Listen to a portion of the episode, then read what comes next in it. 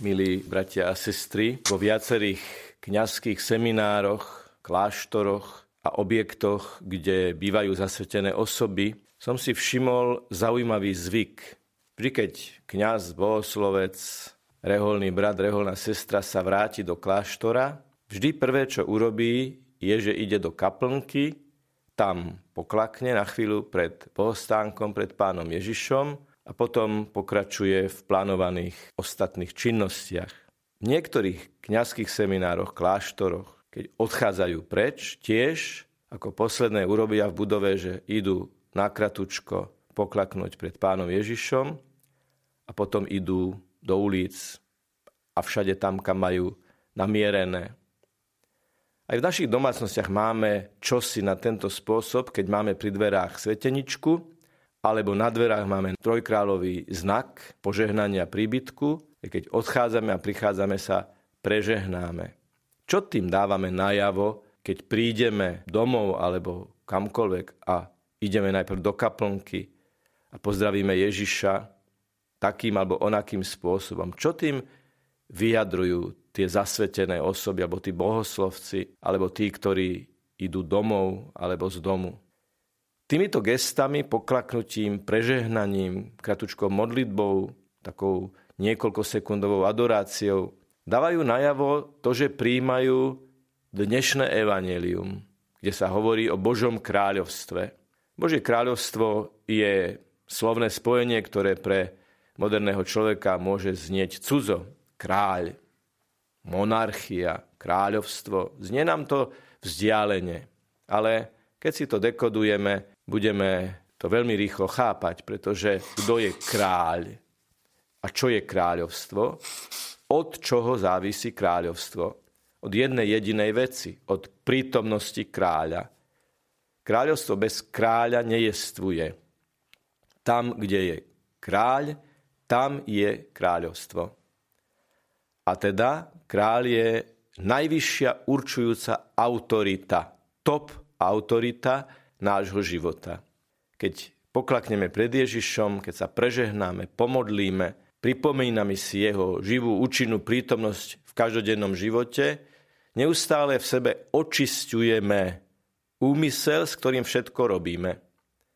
Lebo všetko máme robiť s vedomím, že nad všetkým kráľuje, panuje, všetko udržuje v bytí Ježiš, skrze ktorého bolo všetko stvorené a je všetko tvorené. Dnes nám to pripomína aj sveta Katarína. Aj keď sa nám to azdá na prvé počutie nezdá, ale slovo Katarína a slovo katarzia veľmi úzko súvisia. Aj Kateriné, pôvodná grécka podoba tohto mena, znamená nielen čistá, ale stále čistá. Pýtame sa stále, ako to máme urobiť, aby sme boli aj my stále čistí aby sme vytrvali, aby sme nezradili. Tak ako nám je vzorom sveta Katarína, ktorá verejne odsudila kulty, ktoré spochybňovali jediného zvrchovaného kráľa, pána, top autoritu Ježiša Krista. Tým, že pravidelne pozdravujeme pána Ježiša, tým, že po vstupe do domu alebo odchode z domu si na ňo spomenieme, ako na prvého a posledného, ako na alfu a omegu všetkého nášho konania, tým nastolujeme, budujeme, vyznávame a realizujeme Božie kráľovstvo. Svetu Katarínu, napriek tomu, že bola veľmi mladá, Boh obdaril darom veľkej výrečnosti, keď vyznávala svoju vieru. A hovorí sa, že keď ju mučili na kolese, potom ako odmietla panovníkovi ponuku sobáša, a povedala, že patrí len Kristovi. Keď ju lámali, mučili na kolese, potom ako kritizovala modloslužbu a vyznala Ježiša ako najvyššieho kráľa, sa podľa niektorých životopisov to koleso malo zlomiť. Čo neznamená, že ju neumučili, to neznamená, že nezomrela mučenickou smrťou a podľa niektorých správ slávny kláštor svätej Kataríny na hore Sinaj je postavený na mieste jej pochovania. To zlomené koleso vyjadruje, symbolizuje tú pravdu, ktorá je najvyššia.